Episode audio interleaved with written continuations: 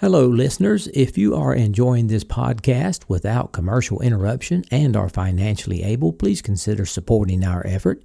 To contribute, go to the homepage spacerockethistory.com and click on the orange donate button or the Patreon link. Thanks. We choose to go to the moon in this decade and do the other things, not because they are easy, but because they are hard. Godspeed, John Glenn. Roger, zero G, and I feel fine. Getting my feet out. Okay, I'm out. How does it feel for the United States to be the new record holder? At last, huh? When that baby lights, there's no doubt about it. Liftoff. We have a liftoff. 32 minutes past the hour. Liftoff on Apollo 11. Houston, uh, Tranquility Base here. The Eagle has landed. That's one small step for man, leap for mankind.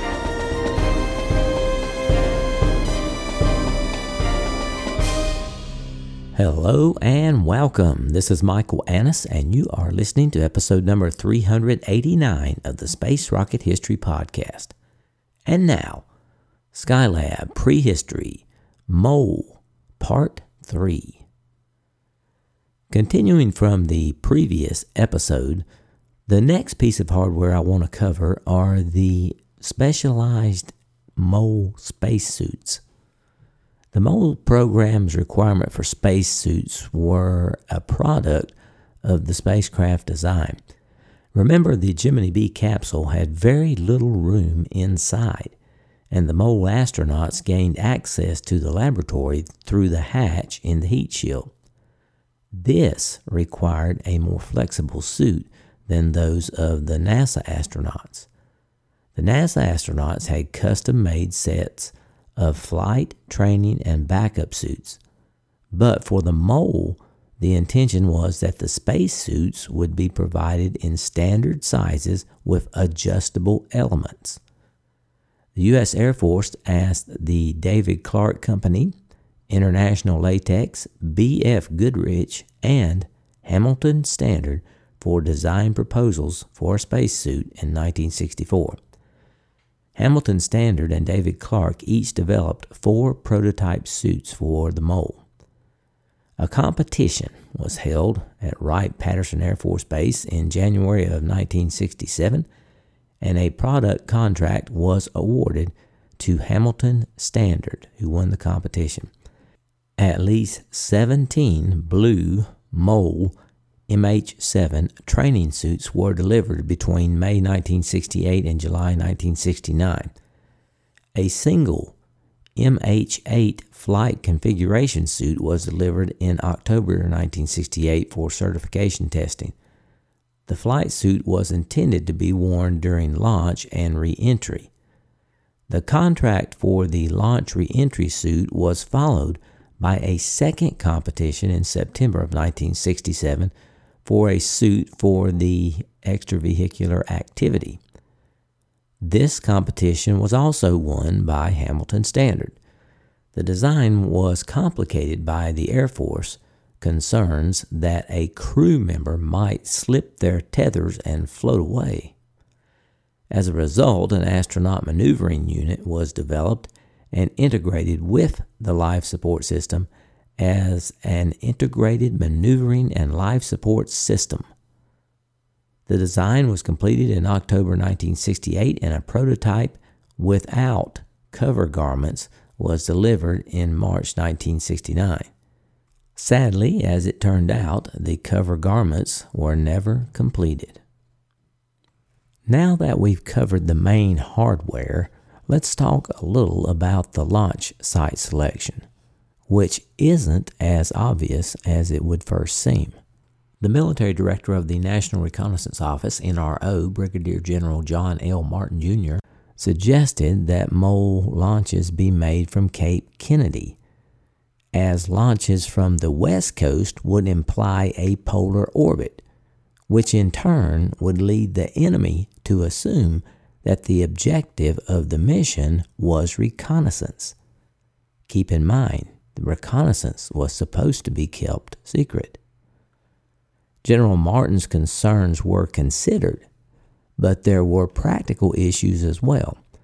For the best reconnaissance, MOL needed to be flown in a polar orbit, but a launch due south from Cape Kennedy would overfly southern Florida, which of course raised safety concerns.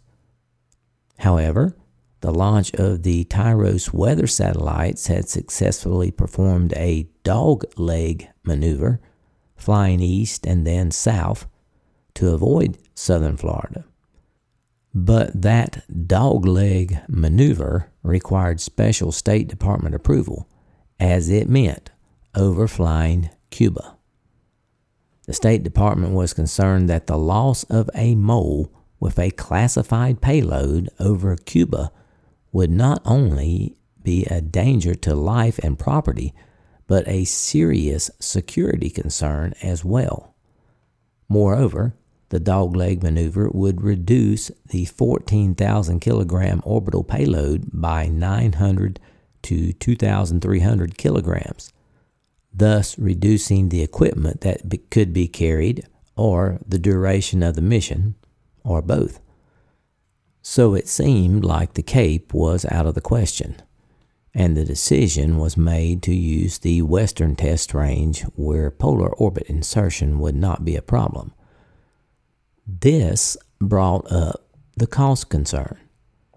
The cost of construction of a Titan III facility, including the purchase of the land, was estimated to be at $193 million in today's dollars. And the required supporting ground equipment would cost another 491 million in today's dollars.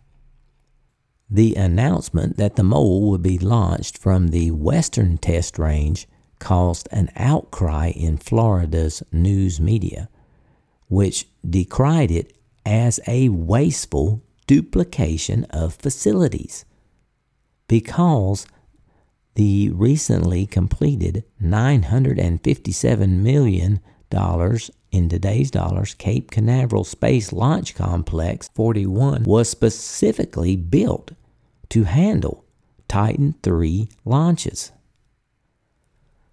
The chairman of the House Committee of Science and Astronautics, Congressman George P. Miller from California, convened a special hearing on the MOL program on February 7, 1966. The first witnesses, the Associate Administrator of NASA, Robert Seamans, supported the MOL program and the decision to launch satellites into polar orbit from the West Coast and said that NASA planned to launch weather satellites from there as well. He was followed by Schriever, who detailed the issues involved, but the arguments did not satisfy the Floridians. Hearings in the House were followed by ones in the Senate before the Committee on Aeronautical and Space Sciences on February 24, 1966, chaired by the influential Senator Clinton P. Anderson. This time, the witnesses were Seamans, Flax, and John S. Foster, Brown's successor as Director of Defense Research and Engineering, DDR&E. The logic of the arguments and the United Front presented dampened criticism and none of the nine members of the House from Florida opposed the 1966 MOL budget allocation, effectively approving the West Coast launch selection. So, the Air Force attempted to purchase the land to the south of Vandenberg Air Force Base for the new space launch complex from the owners. But negotiations failed to reach agreement on a suitable price. So the government did what it usually does in these situations it condemned the land they wanted to purchase under the eminent domain law and forcibly acquired 14,404 acres from the Sudden Ranch and 500 acres from the Scolari Ranch for $56 million in today's dollars. Ground was broken on the New Space Launch Complex SLC 6 in March of 1966. Work on preparing the site was completed in August. This involved 1.1 million cubic meters of earthworks and the construction of access roads, a water supply pipeline, and a railroad siding. By this time, the design of the launch complex had progressed to the point at which it was possible to call for bids for its construction. Major items included a launch pad, umbilical tower, mobile services tower, an aerospace ground equipment building, a propellant loading and storage system, a launch control center, a segment receipt inspection building, a ready building, a protective clothing building, and a complex service building. Seven bids for the construction contract were received, and it was awarded to the lowest bidder, Santa Fe and Stolt of Lancaster, California. The contract was valued at 126 million in today's dollars. Construction work was overseen by the Army Corps of Engineers. The Launch Control Center segment, receipt inspection building, and ready building were accepted by the Air Force in August of 1968. Of course, with any launch, there must be preparation for an abort. If there was a MOL abort, the Gemini B spacecraft could have come down in the eastern Pacific Ocean. To prepare for this contingency, an agreement was reached with Chile in July 1968 for the use of Easter Island as a staging area for search and rescue aircraft and helicopters. To prepare the facility at Easter Island, the 2,000 meter runway, taxiways, and parking areas were resurfaced with asphalt. A communications facility was established. Aircraft maintenance and storage facilities were constructed as well as accommodations for 100 personnel. And finally, one other very important, huge facility was constructed for MOL. This one at Rochester, New York, at Eastman Kodak. It was a camera optical assembly facility.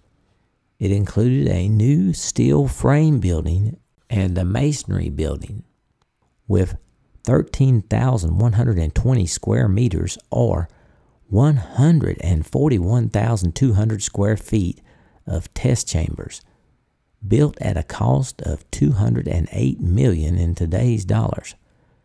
The laboratory was dug into the ground so observers would not realize just how big it was. With hardware and facilities covered, let's talk operations. Of course, the most important operation was reconnaissance. From the MOL's regular 280 kilometer orbit, the main camera would have a circular field view of 2,700 meters across, although at top magnification it was more like 1,300 meters. This was much smaller than many of the targets that the NRO was interested in such as air bases, shipyards, and missile ranges. The astronauts would search for targets using the tracking and acquisition telescopes, which had a circular view of the landscape, about 12 kilometers across, with a resolution of about 9.1 meters. The main camera would focus on the most important targets, providing a very high resolution image. The aim was to have the most interesting part of the target in the center of the image. Due to the optics used, the image would not be as sharp across the edges of the frame. While surveillance targets were pre programmed and the camera could operate automatically, astronauts could decide target priority for photographing. By avoiding cloudy areas and identifying more interesting subjects, for example, an open missile silo instead of a closed one, they could save film, which was the major limitation, since it had to be returned in the small Gemini B spacecraft. In cloudy areas like Moscow, it was estimated that MOL would be 45% more efficient in its use of film than an automated satellite system through the ability to react to cloud cover. But for sunnier areas like the Tyuratam missile complex, this might be no more than 15% more efficient. But the selective targeting afforded by human guided surveillance would be more efficient than that obtained by robotic satellites. Of the 159 KH 7 Gambit satellite photographs of the Tyuratam area, only 9% showed missiles on the launch pads. And of 77 photographs of missile silos, only 21% were with open doors. The analyst identified 60 MOL targets in the complex.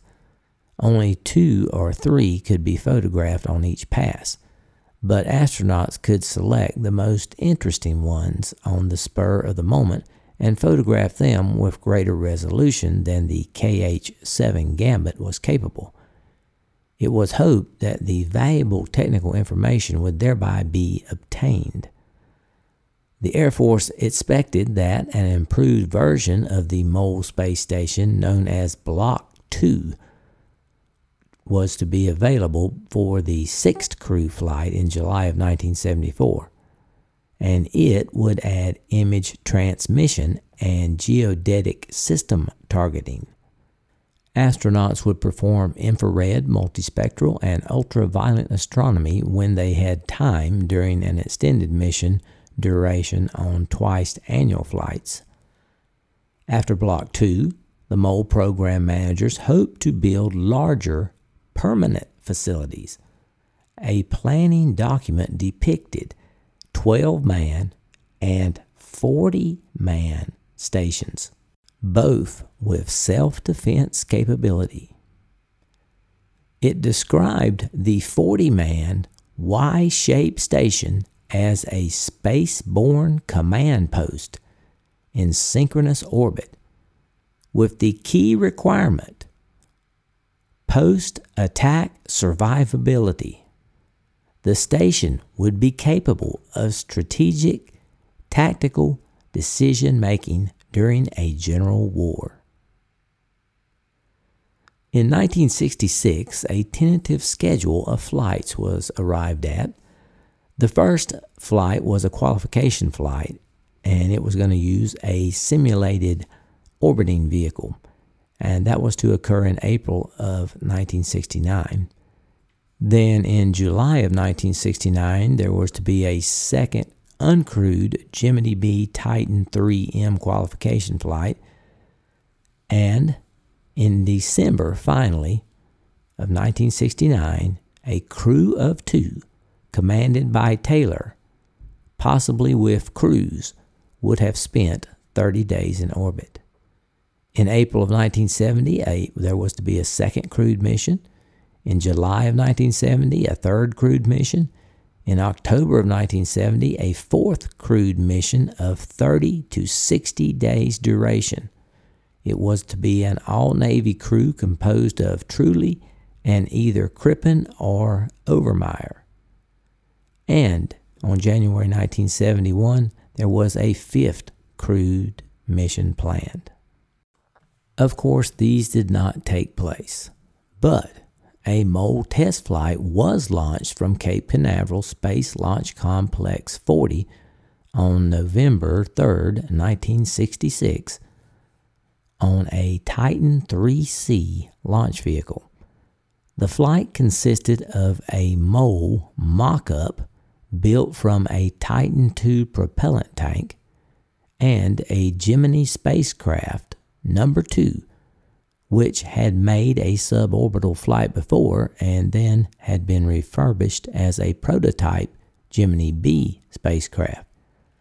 This was the first time an American spacecraft intended for human spaceflight had flown in space twice, albeit without a crew.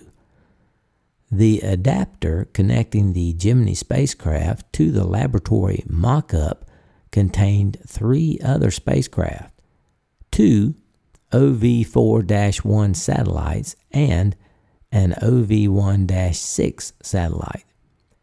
The Gemini B spacecraft separated for a suborbital re entry while the MOL mock up continued into low Earth orbit, where it released the three satellites. The simulated laboratory contained 11 experiments.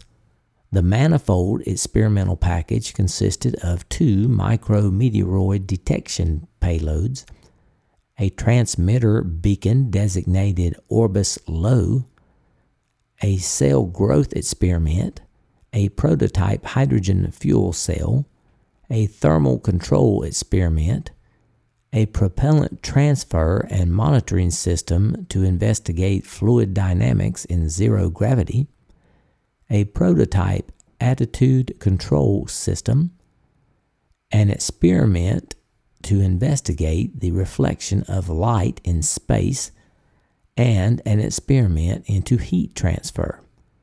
The spacecraft was painted to allow it to be used as a target for an optical tracking and observation experiment from the ground. Eight of the 11 experiments were successful.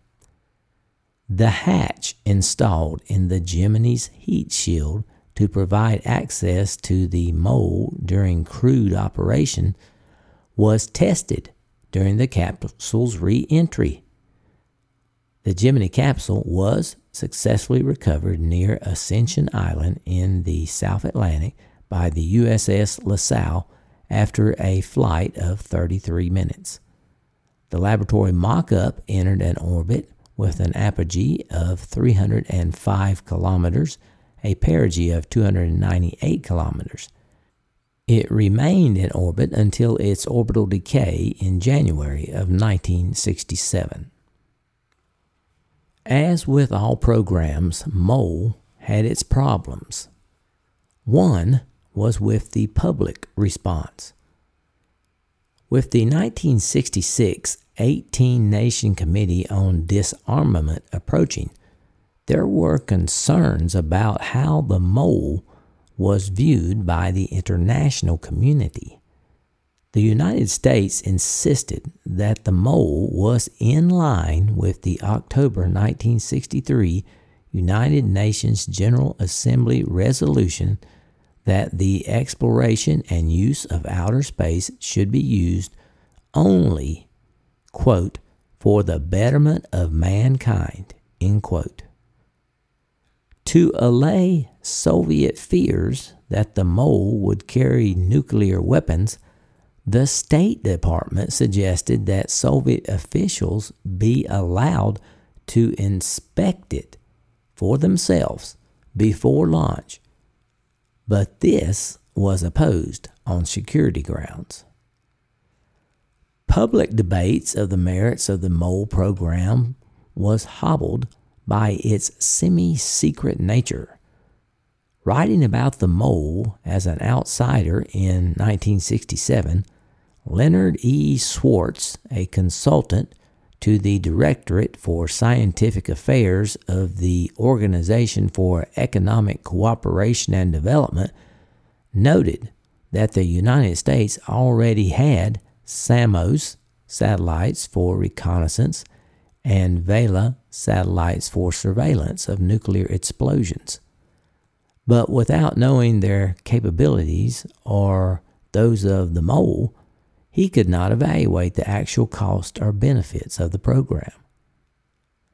Publicly, the Air Force vaguely described the MOL as, quote, an effective space building block of very substantial potential, a space resource capable of growth to follow on task, end quote.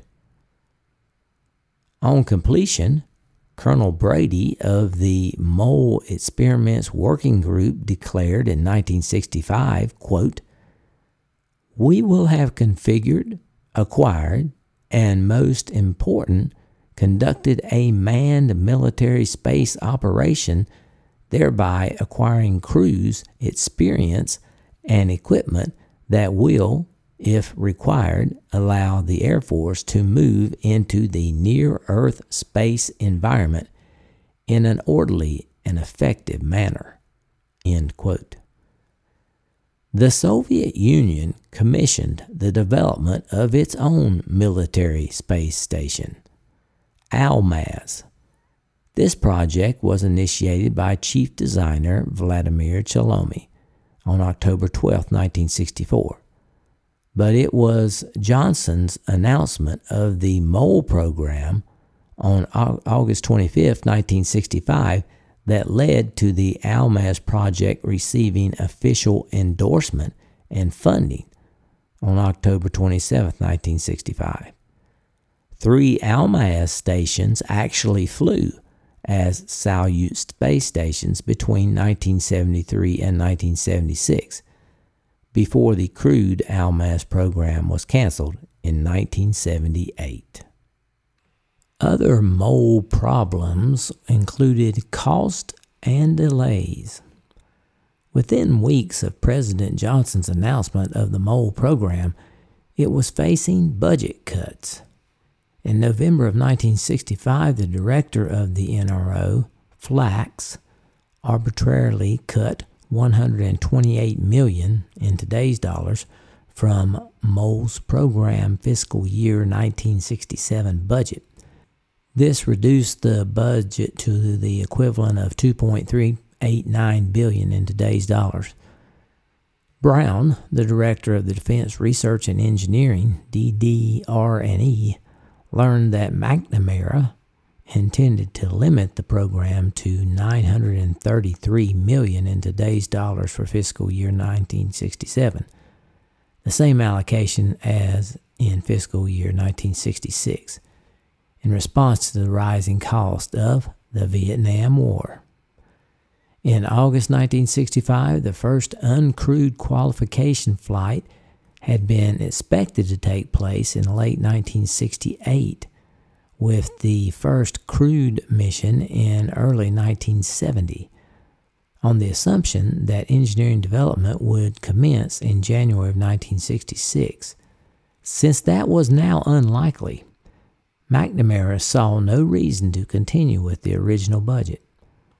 Brown examined the schedules, advising McNamara that a crewed mission in April 1969 would require a minimum of 1.828 billion in today's dollars for the fiscal year of 1967 and that would impose a delay of the first flight of 3 to 18 months. But McNamara was unmoved, and only 828 million in today's dollars was the sum requested in the budget submitted to Congress in January 1966. When the MOL engineering development phase commenced in September of 1966, it became clear that the Air Force estimates of the project cost and those of the major contractors were a long way apart. McDonnell requested 1.278 billion in today's dollars for a fixed price plus incentive fee contract to design and build Gemini B, which the Air Force budgeted at only 920 million in today's dollars. Likewise, Douglas wanted significantly more for the laboratory vehicles, and General Electric said they needed more as well. In response, the MOL Service Program Office reopened negotiations for systems not under contract and halted the issuance of Dorian clearances to contract personnel. This had the desired effect, and by December 1966, the major contractors had reduced their prices, bringing them closer to the Air Force's estimates. However, on January 7th of 1967, the Office of the Secretary of Defense informed the MOL Systems Program Office that it needed to limit contracts in fiscal year 1968 to the equivalent of 2.6 billion in today's dollars, which was significantly less than the contractors wanted, and this meant that the prime contracts had to be renegotiated. Budget cuts were not the only reason for the project's scheduling slippage. In December of 1966, Eastman Kodak advised that it would not be able to deliver the optical sensors by the original target date of January 1969 for a crewed mission in April of 1969. Kodak asked for a 10 month extension to October 1969, which pushed the date of the first crewed mission back to January of 1970. To accommodate this, the date of the first qualification flight was pushed back still further to December of 1970, with the first crewed mission in August of 1971. Eventually, delays and cost increases raised the total cost of MOL to the equivalent of $15 billion in today's dollars. Aware of the program's budgetary and political difficulties, the astronauts in early 1968 advised General Bleymaier, head of the System Program Office, to eliminate the uncrewed qualification missions. The August 1971 date was finally changed to December of 1971. As if MOL did not have enough challenges, even the use of astronauts came into question. A few months after MOL development began, the program started working on an automated version of MOL that replaced the crew compartment with film reentry vehicles Human reconnaissance from space was tested on Gemini 5 in 1965, which conducted 17 Air Force military experiments, including photographing missile launches from Vandenberg Air Force Base and observations of the White Sands Proving Ground. As automated technology improved, however, those within the MOL program increasingly feared that astronauts were being eliminated. Al Crews said, quote, It became obvious that all we were was a backup in case the unmanned reconnaissance system didn't work. End quote. Although Crippen did not think automation could completely replace astronauts, he agreed with Crews that automation technology was rapidly improving. In February of 1966, MOL program director Schriever commissioned a report examining humans' usefulness on the station. The report, which was submitted in May of 1966, concluded that they would be useful in several ways, but implied that the program would also need to justify the cost and difficulty of the MOL versus a robotic version. Although it did not fly until July 1966, the authors were aware of the capabilities and limitations of the KH 8 Gambit 3 satellite. It could not achieve the same resolution as the Dorian camera on MOL, and the automation necessitated a longer development time and added weight but the Dorian camera had a resolution of 33 to 38 centimeters, that is 13 to 15 inches, and it could remain in orbit longer and carry more film than earlier spy satellites. The report concluded that crewed systems had many advantages over automated ones, which lost up to half their images to cloud cover on a typical mission. A human could select the best angle for a photograph and could switch between color and infrared or some other special film depending upon the target. This was especially useful for dealing with camouflaged targets. The MOL also had the ability to change orbits and could shift from its regular 280 kilometer orbit to a 370 to 560 kilometer one giving it a view of the entire Soviet Union.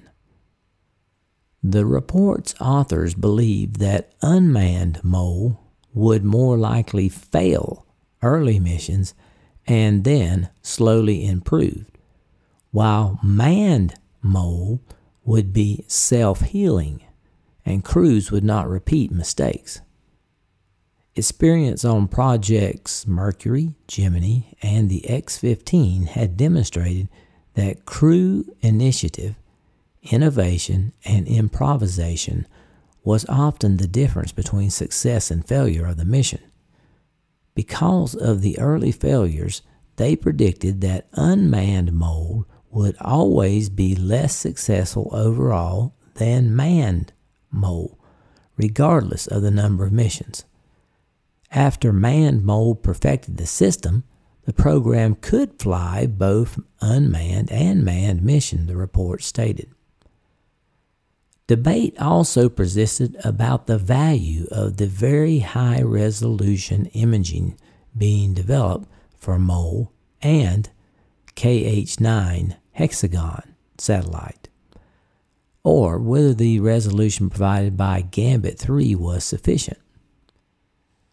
After the Liberty incident in June of 1967 and the Pueblo incident in January of 1968, there was an increased focus on intelligence gathering by satellite.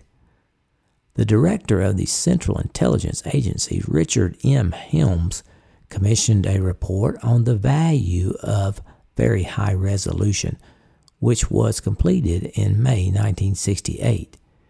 It concluded that it would help identify smaller items and features and increase the understanding of Soviet procedures and processes and the capabilities of some of its industrial facilities. It would not alter estimates of technical capabilities or assessment of the size and deployment of forces. Whether the benefit justified the cost was unclear, but by 1968, the Air Force decided that the automated system's longer development time and less certain capability meant that first MOL missions required astronauts. Later ones could be crewed or automated as needed.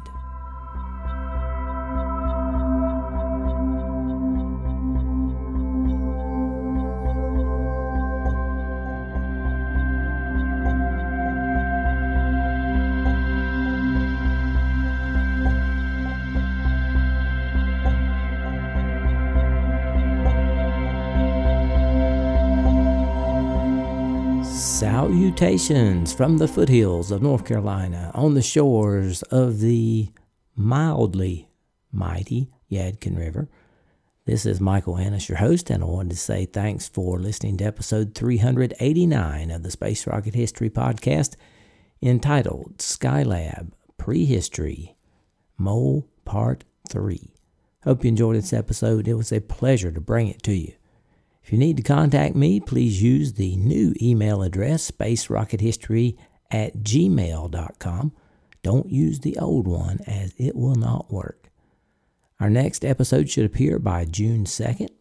If you'd like to be notified by email when new episodes are posted, you can subscribe to the blog by going to the homepage, spacerockethistory.com, and typing in your email on the form.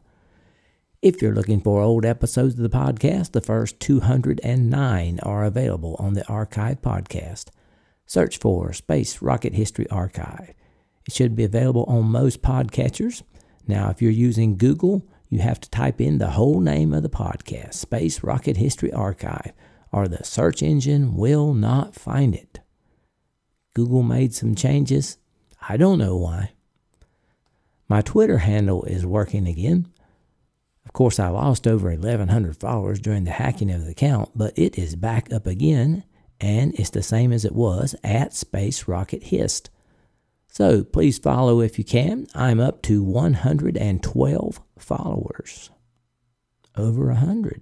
That's good. Got some of them back. And you can also follow on Facebook if you like.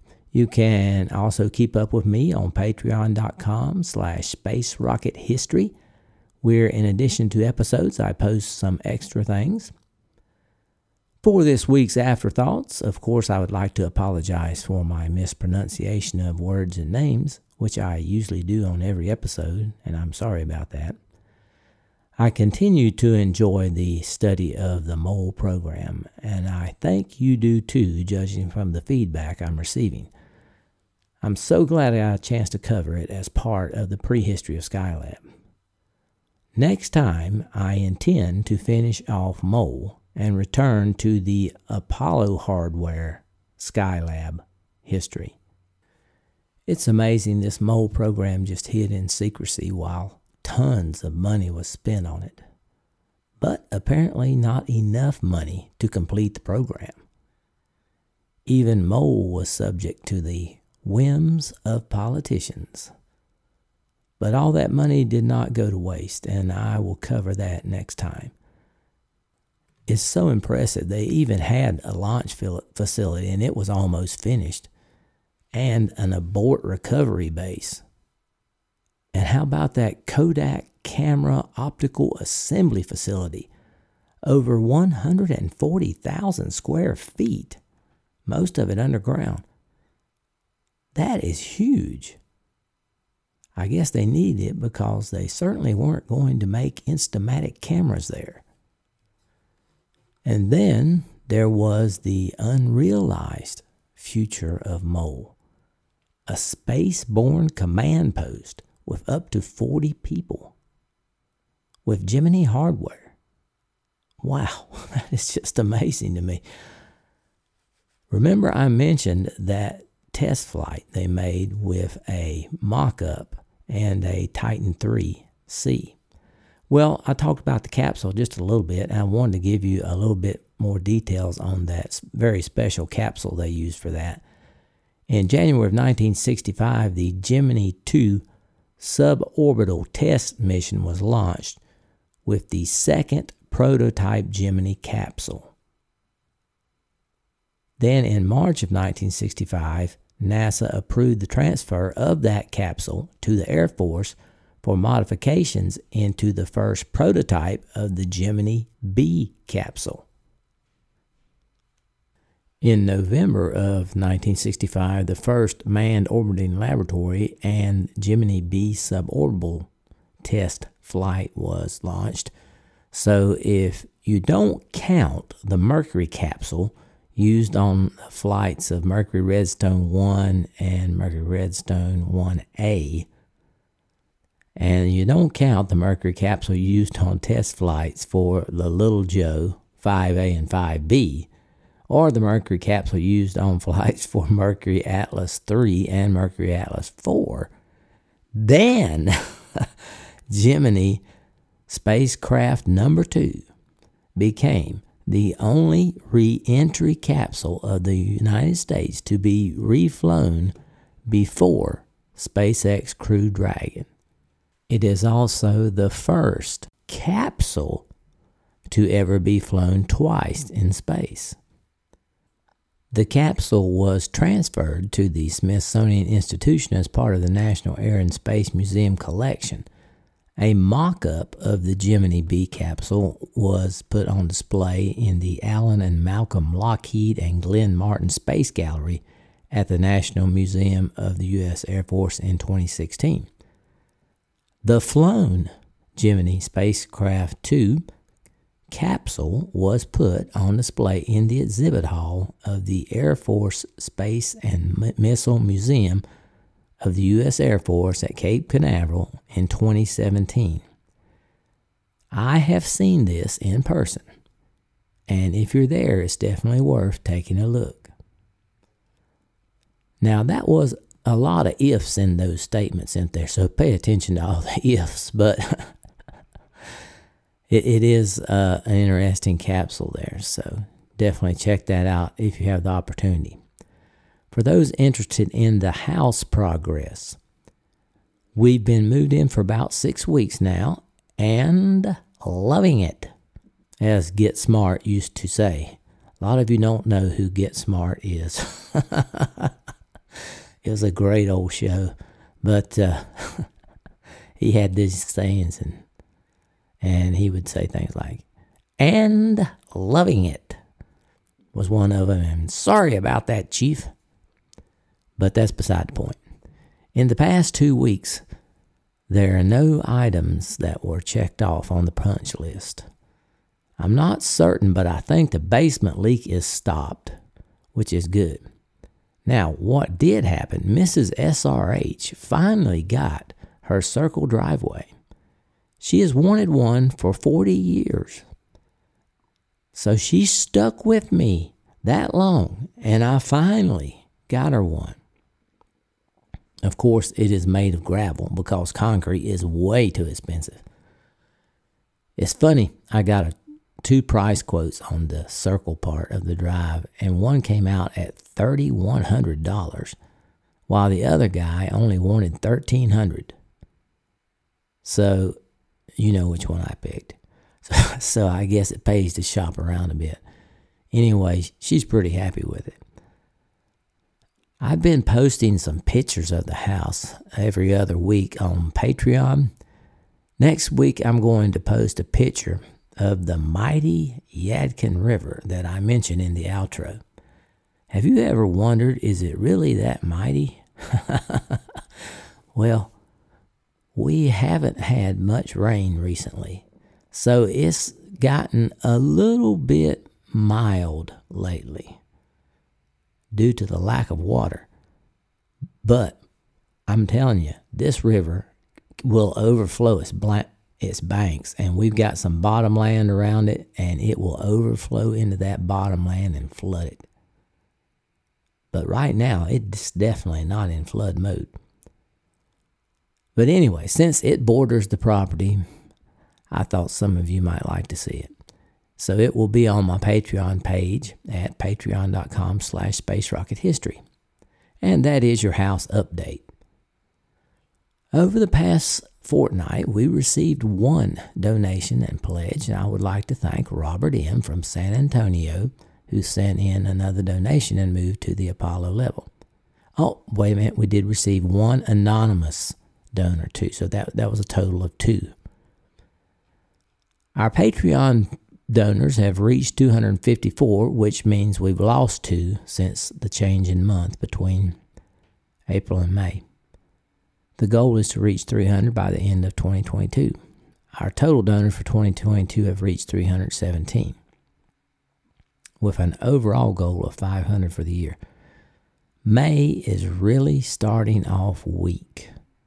We've only had two new donations and we lost two patrons. In fact, the whole year's donations have been low. But two new donations in two weeks is a bit concerning and unfortunately not financially sustainable. So if you are enjoying this podcast that's been running over nine years without commercial interruptions and you can't afford it, please consider going to the homepage at spacerockethistory.com and checking on the clicking on the orange donate button or the Patreon link.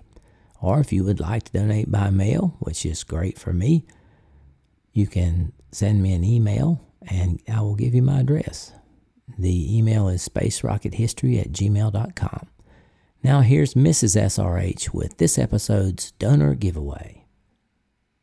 Thanks, Mike. Hello, SRH friends. So, you heard what Mike did for me. After that first estimate, I did not think I was going to get the circle drive. Boy, was I surprised when I came home one day from helping my mom. It was happening. The circle drive was being graded and the rock delivered. I was and still am so very happy with the driveway. As Mike said, I have waited a long time for that. Thanks, Mike. Now for the drawing. Remember, the winner will have the choice of the rare and beautiful SRH archive magnet, or the regular magnet, or two stickers, or two static clings, or two holographic stickers, or a genuine NASA meatball sticker. With the help of Google's random number generator, I selected Mole Olson Mole Olson, if you would email us spacerockethistory at gmail.com, tell us your address and your prize preference, we'll get this out to you. My apologies if I mispronounced your name. Sincere thanks to all 317 of you who have contributed thus far in 2022.